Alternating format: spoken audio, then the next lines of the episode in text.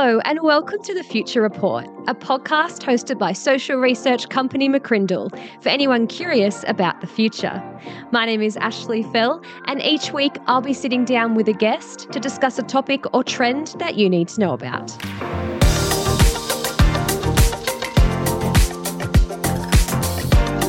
We are officially into a new year and have been actually for a month now already. And I'm not sure about you, but when you realize that 2022 is actually pronounced 2020 two. Uh, I know when I saw that, I was a little bit shocked, maybe feeling a little bit scared about how much, and especially after all that we've all endured over the last couple of years. However, it is a new year with new trends. And even though predicting the future can be hard, we do have some tips up our sleeve for those who are wanting to understand some of the trends around future uh, trend spotting. So that's all of our uh, topic today, sharing our tricks of the trade with you and looking under the hood a little bit about the mechanics of trend spotting. And joining me today to share his insights on this topic is futurist Mark McCrindle. Hey, Mark, great to be chatting this very interesting topic with you. Great topic, and good to be talking about it with you, Ash. It's very much uh, centered on the the what we've called this podcast, the Future Report, and um, it is a really interesting title, even to be, as I shared then, a futurist. And you and I are introduced at conferences and advisory bookings with that title, as are many of our team as well. Um, we study the future, and it's a bit of an unusual title and a bit of an unusual field to be working in. And there can, I guess, with that emerge a lot of misconceptions around that. Um, is it crystal balling? Is it just our random thoughts about the future? What's that sort of grounded in? We know it's not that. It's not our random thoughts. It's not based on crystal balls. Um, but Mark, I wanted to ask you, play a little bit of devil's advocate here. When we say predict the future, can anyone actually predict the future? Not with certainty, they can't, except maybe The Simpsons, uh, if you believe the memes, because apparently The Simpsons predicted the election of Donald Trump and yeah. even COVID and whatever we go through. Apparently, The Simpsons predicted it. I saw recently, apparently, they even predicted the metaverse. So, uh, so maybe, maybe The Simpsons, but realistically, no, we can't because there's uncertainty there. There's there's there's a fog um, as as we look to the future, and particularly as we look further out. But we can prepare for the future, even if we can't predict it. We can get a sense as to what will impact the future, what will influence the future. In fact, not only can we, we must. I think it's just important for leaders, for organizations, for for for anyone uh, who's got the ability to impact and bring about change to look down the road, to look to the horizon, and to prepare for what's next. And um, and that's by observing the changes and the trends and some of what we will discuss today. I believe we can prepare for the future, and, and that's that's uh, an important thing to do. Absolutely. And it really does fit into our philosophy as an organization in terms of understanding the trends um, so that you can shape them in your organization or your or your own life. Um, it's really, I guess, our philosophy, and it's a very compelling case, I think, that that we make, I believe, and that you make as well, Mark, around, yeah, the ability. And I think even for many people, even armed with an understanding of how to predict the future, or maybe not predict, but prepare for the future, can make us feel less, hopefully, fearful of change or the unexpected things that we should expect that will come at us mm. over the next year. And the title of this podcast is How to Spot the Trends. So, again, looking under the hood, looking at our sort of tricks uh, of the trade and the mechanics. So, Mark, a pretty pretty broad question for you, but how do you spot the trends? I mean, I remember early on in my days at McCrindle and hearing you share about the future and, and the trends, I was like, wow. Um, I mean, it's not The Simpsons where you're like, this is what will happen, but even just the wisdom that comes with that. And I used to say to my colleagues, do you read, do you stay up all night reading every single journal article and newspaper and insight? Like, how do you, through a lot of observation, um, predict the the trends or encounter the trends, spot the trends? We do it from the base of reality, from the base of data and evidence and insights. Now, there are some people that write about the future by making just predictions, guesses, if you like. And that's more the realm of science fiction. And it's amazing when you do read the occasional science fiction book uh, that that someone has predicted key elements uh, of, of of what we experience. So that can happen, but it's uh, uh, it's not a science. It's guesswork, and that's not the realm that we're in. But by looking at the the, the data sets, by projecting forward, looking at trends and trajectories, you can extrapolate and get a sense as to where things are going. So we look at demographics, for example, and that is predictable numerical change. And you can therefore look at some of these demographic models and model that forward. Uh, we will look at generational change. And again, it's amazing with a good degree of predictability. And as we look back, some level of proof that what we see emerge in a generation, some of the factors, characteristics, expectations, do play out into their consumer world, into their employment world. And we've been tracking generations for a couple of decades now. And so we have that retro look and can see the validation of generational theory in predicting the emerging cohort of consumers and workers. We we look at social trends and we look at, well, if this is how society is, an attitude and expectation, then that's going to lead to this outcome. We know from our work that sentiment predates and is a predictor of behavior. That if we feel uncertain about the economy, we can expect in the next quarter or so for purchasing to go down. Uh, similarly, if people are feeling wealthy, as is often often said, or if they're feeling confident, they will go out and spend or they'll take on greater mortgages. So, so there are a set uh, ways of looking at data, insights, research, generations, demographics, and modeling that forward. And we would say triangulating that forward, a little bit like someone trying to navigate their way in uncertain terrain with a map. Uh, you look at the terrain and you orientate the map based on the terrain. Now, the, the source of truth is not the map. The source of truth is the terrain. And so you look for a landmark and then spot it on the map and orient. You, you, you take a bearing to an actual landmark you can see in the terrain and you'll do a back bearing and then um, adjust your map uh, and, and uh, triangulate based on the map that you have because of the terrain that you've seen. And, and obviously, hopefully, the metaphor is clear that, that we look at the terrain in which we operate, we look at the real world, and then we can map, we can model, we can triangulate, we can get a sense as to where we're going based on those actual observations. This is the scientific method. It is. A, a, proven methodology. It's social science and it does not predict exactly where we're going, but it gives with good probability, with high levels of confidence, a, a forecast as to how we can prepare for these models that uh, are indicating where we're headed.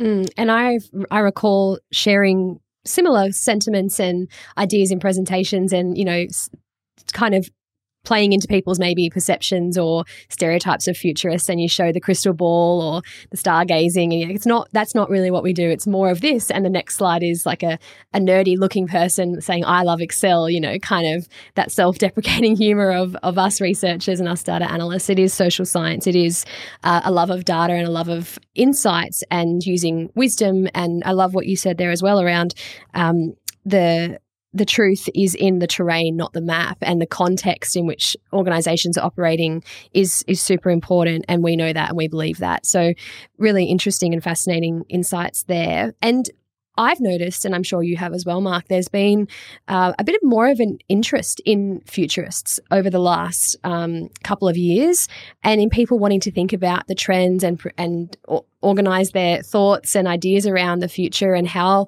um, they can prepare for what's to come. And I think, if anything, the uh, sorry to say, but the unprecedented that overused word, these unprecedented times makes that even more um, of an issue. What do you put that down to that that marked interest in futurists? Mm. Well, exactly as you, you you gave input into, just that we are being smashed with so much change, with with so many trends, uh, with such a shifting terrain in which we operate that that we we say we need to get a handle on this. We need to think ahead. We need to have some planning, and that planning, that forecasting, that strategizing uh, does require us to understand the reality of our context. So uh, let's get some futurists in, or let's do some trend modeling, or let's do some scenario planning so we can get a handle on, on just the volatility of our world. And, and, and maybe I'll use that that acronym VUCA, which I'm sure we've heard, but maybe give our own spin to that. Uh, but but we need to understand the future because of this VUCA reality. The V stands for volatility, the U for uncertainty, C for complexity, A for ambiguity. But I would I would change that up and, and I'd say it's an MAE world. The problem with the VUCA acronym is that the, the, the, U for uncertainty and the A for ambiguity, they're synonyms. They're, it's the same stuff. And even volatility, uncertainty, ambiguity, it's sort of the same stuff. Um, I would say there are three factors that drive the future, and the acronym we have is MAE, and the M is multifactorial. That there are a multitude and an increasing number of factors impacting the future. So when we look at the mega trends facing us and the interaction of those trends, the complexity of that, it does pull us towards saying, hey, we need to map this out. We need to get a handle on that.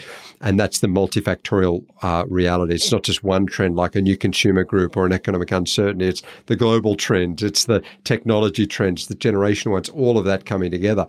But not only is there an increasing number of factors, the multifactorial, but there's an increasing speed of these factors acting upon us. And that's the A for accelerating. Moore's law, I'm sure we know well, that says the number of transistors you can fit on a chip doubles every two years. That's that's a true uh, reality when you look at the exponential growth of the size of chips. But that's just a classic one that's brought up a lot because in so many areas we see that exponential, we see that acceleration, we see that speed of change, the scale of change, and that's the acceleration, not just in technology, in social trends, in in, in global interactions, uh, in economic uncertainty. So so more factors than ever coming at us at a faster pace than ever. And the E is expanding. That is our scope, our context is broader than ever. It's not just the local one, it's a global one. It's not just our industry, it's all of the other industries we now have to be aware of. And so it's multifactorial. That's the M. It's the accelerating. That's the A. And it's expanding. And, uh, and that's the scope, the scope of it, the scale of it. And and I was thinking about my uh, young boys who love playing on video games, and I think about any video interaction I had when I was young and what a transformation it is because they're multiplayer games online with mics talking to others. Uh, obviously, the, the graphics and the interaction are, are next level. Um, I had a little Space Invaders game, a handheld thing. Uh, and, and, and as you think about Space Invaders for a moment, it's a good metaphor because it has those three factors.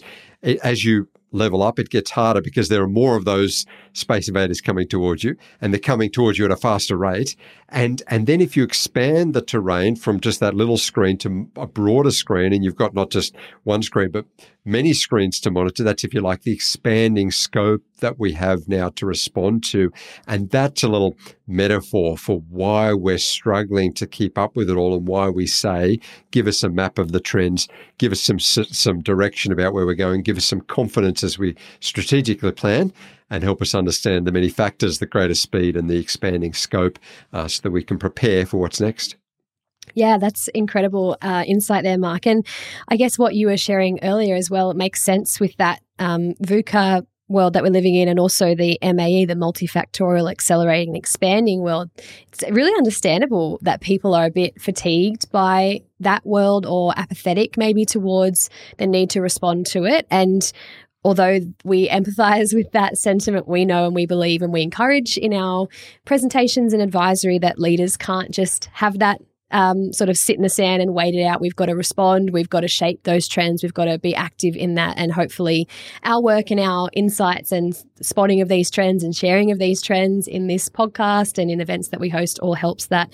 But um, yeah, it's interesting, even the gaming um, analogy that you mentioned there. I mean, I was thinking about my experience growing up, and my favorite game to play was Crash Team Racing on the PS2 with my brother. And it was just interesting on the weekend. I was um, talking to my niece and nephew, uh, and my nephew is um, eight years old, and he was t- telling me all about Minecraft. And his mum said, you know, uh, tell Auntie Ashley about what you're doing in computer lessons. And I was like, oh, here we go. Like uh, hmm. computer lessons for me kind of only came into the world like when I was in hmm. like year three or something, and it was had a computer room where all the computers were housed, massive at the time. He's like, yeah, we talk, we learn about coding, and and sometimes we program the robots, and we also learn about like online bullying. And it's just, it's yeah, it's it's amazing when you think about what we experienced, what your generation experienced, versus what the next generation who are coming through are already experiencing and really really highlighting elements of that VUCA world and really multifactorial and certainly accelerating. Um, and Mark, I'd be interested to hear what you think about I guess some of the the blockers or the blind spots or the fallacies that maybe stop us from better observing the trends. I think maybe oftentimes we go, okay, I'm convinced that I can't just uh, sit there and be apathetic. I need to respond. But are there things that stop people or stop us as humans from observing the trends and responding to the changes that we see? Yeah, there are a number of these, and that's why you know a discussion like this is so important because we don't want to just give people the trends. We want to help our listeners develop their own disciplines, overcome their own blockers, and implement some systems so that they can understand, observe, and prepare for, for trends in their context and their world. Uh, and that's what's key. And one of those limitations we have is, is a limited lens. You know, we, we, we just don't take a, a broad enough view of the world. Maybe uh, we don't look back far enough. We just are basing our forward preparedness based on what we've most recently experienced, the recency fallacy. And, and we forget what has happened a little while back that, of course, can come back once more. Um, maybe our, our lens is limited just because we're looking at our context, not realizing that if it's happening over there, it's going to impact here.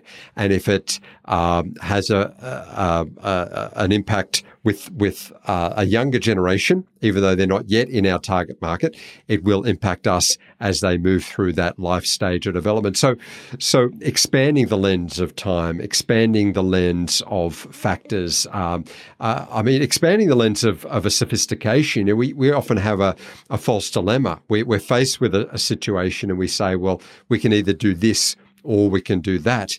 And rarely is anything one or the other, black and white, you know, mm. dichotomous. There's there's infinite options. Uh, even this uh, building that we're in, actually, um, on the strata, there's been discussion recently about upgrading the lifts because they're quite slow.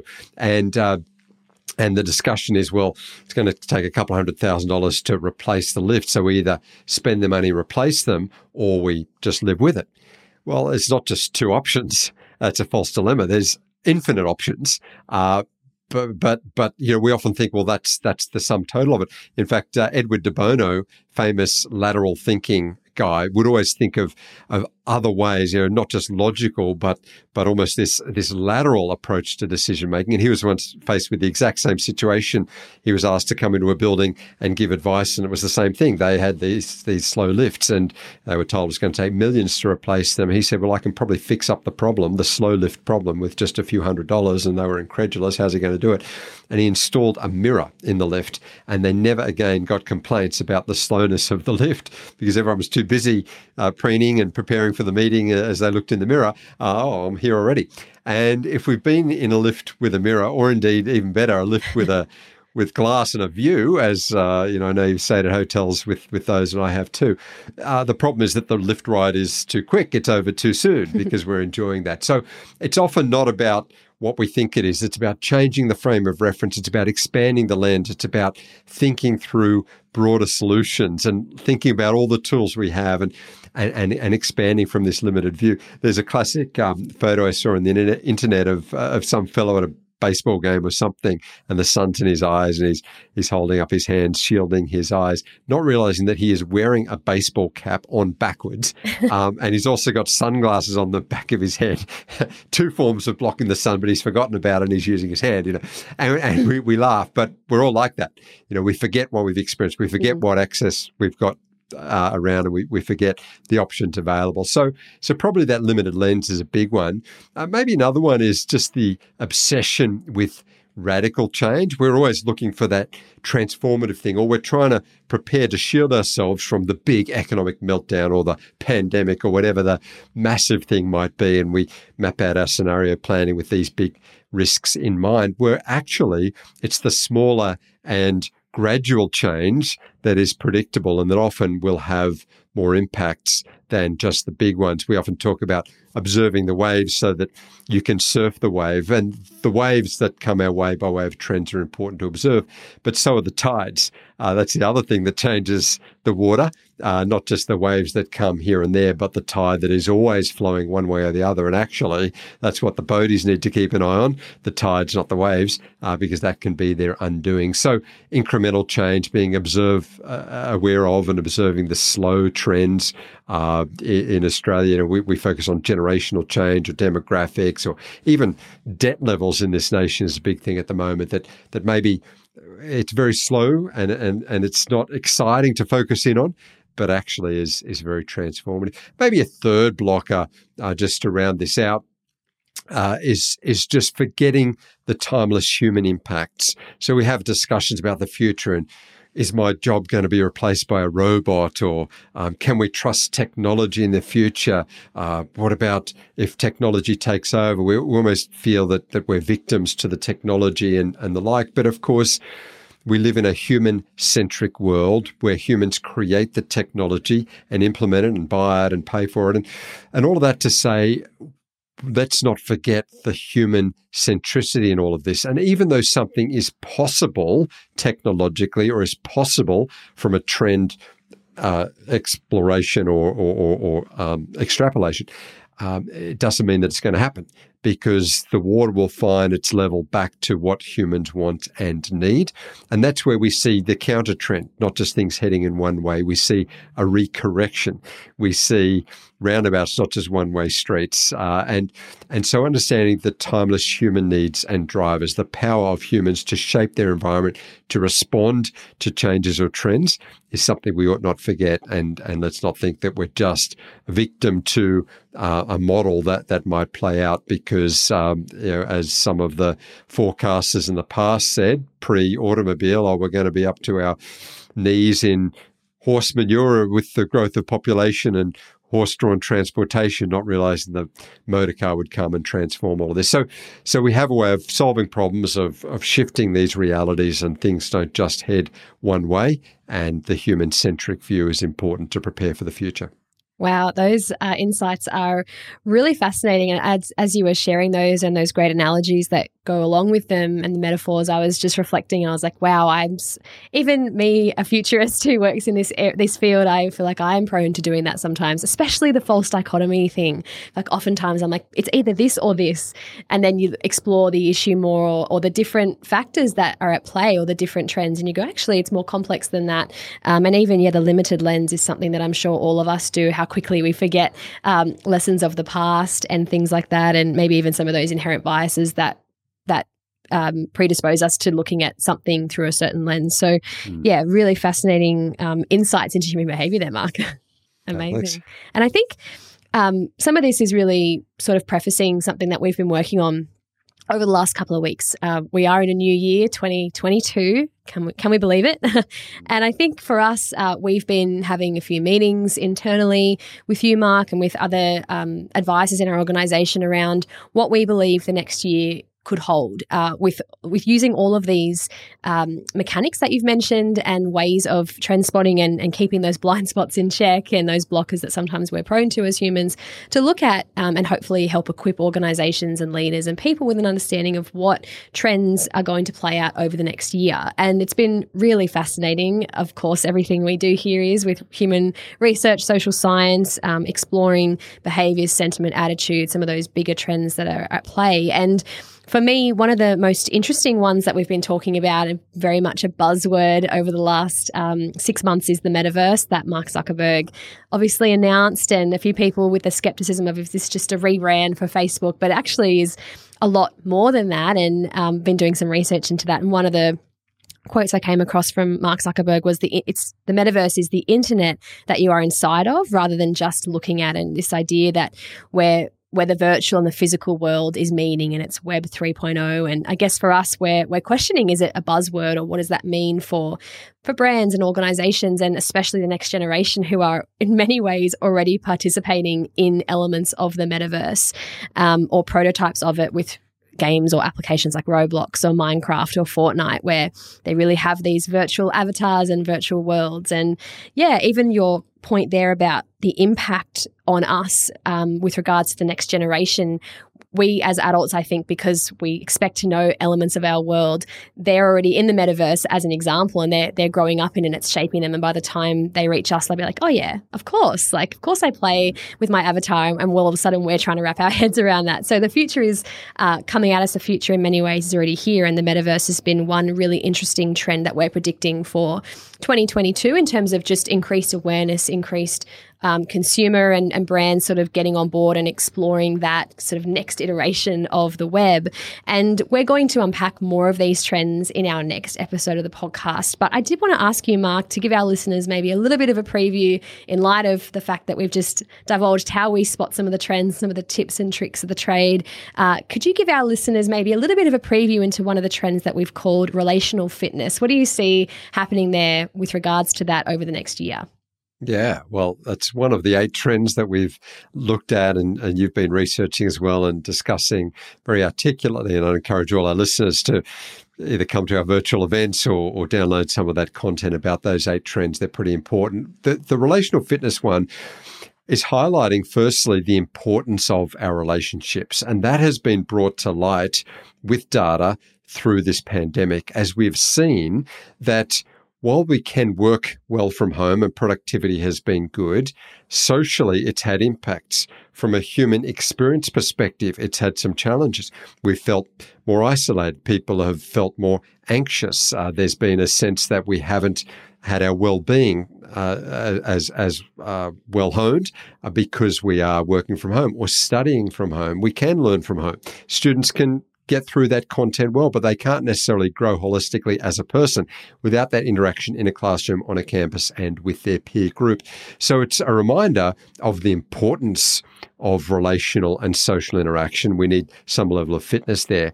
But secondly, it, it highlights this analysis that if we don't keep exercising that social muscle, we can, as it were, atrophy. Uh, our comfort zones shrink. And we've picked this up with our research where a, a, significant proportion of Australians now, in fact, the majority in our recent studies, say that they are less, feel less socially adept. They find that they're more distracted in conversations when they're face to face. They find that they feel more fatigued after going out and interacting with others. And they just don't feel as natural in organizing events or in interacting with others socially as they used to. And that's, I guess, like any muscle that we don't exercise, uh, we do have to build back up to it uh, when we've put that, that muscle on pause. And it's obviously true, we now know, uh, not just in the physical sense, but the relational and the emotional sense. And, and that expresses itself, and it's understandable after lockdowns, firstly, because as we start to emerge back out, we, we're not sure what the social norms now are. Is it hugs or handshakes, or is it fist bumps still, or just standing back and saying hi? And, and there's anxiety around larger groups, and particularly indoors. And indeed, beyond that, there's just a, sense of, of, of uh, how do I uh, really interact with these people? How do I reacquaint myself with people that I haven't caught up with for a while? Or how do I continue to develop my social network so that I do have that strength of connection and belonging and interaction? After such a long time of lockdown and new ways of interacting, particularly through the digital. So I found that trend fascinating. I found the data compelling and ensuring that we move back into this world of relational fitness, gear ourselves up, not get back straight out for the for the marathon when we've been in, in hibernation for a while. You know, gearing back up to the social interaction, but importantly, placing a priority on it because otherwise that comfort zone can shrink further and further. Uh, we know that with, with any muscle area. And ultimately, we can you know, lock ourselves down more, increasing social anxiety, shrink that comfort zone, uh, perhaps even uh, avoid that social interaction. And that's not a healthy cycle for anyone to get onto. And that's true at an individual level and a community and societal level. So we will need to work on building, growing, shaping, facilitating that social and relational connection in the years ahead to get back to relational fitness. Yeah, it's it's absolutely so relevant for all of us, and especially for younger generations who've lived um, a lot of their life in this world of social isolation and almost, in some ways, fearing other people, being really skeptical with because we're trying to protect ourselves and our health and those vulnerable. So it makes sense. But yeah, it's almost that a couple of years ago we were talking about FOMO, fear of missing out. Now it's almost fear of going out, and that's a justified fear, absolutely. But like you said, Mark, with a lot of clarity there, that it, it, it does mean we need to be intentional about working up to that and maybe having grace with ourselves in that process. But um, yes, it has been a really interesting time. Um, but hopefully, 2022 allows us more opportunities to flex that muscle that we know is really important. So, yeah, well, I can't wait for um, our virtual event that you alluded to, where we're going to be divulging a lot about each of these eight trends and some new research and some new s- slides. Uh, so, if anyone is interested in attending that, feel free to get in touch with us and we can direct you to that further. But um, yeah, really exciting, really great topic. Thank you so much for the chat today, Mark. Thanks, Ash. And if you are enjoying the podcast, we would love for you to leave us a review. And of course, to be up to date with all of our latest episodes, you can subscribe on Apple Podcasts or on Spotify. Uh, and Spotify also has the, re- the video recordings as well as we put them on YouTube. Uh, and to stay up to date with our latest insights at McCrindle, you can always subscribe to the podcast and also follow us on social media. Uh, so, once again, thank you for listening and bye for now.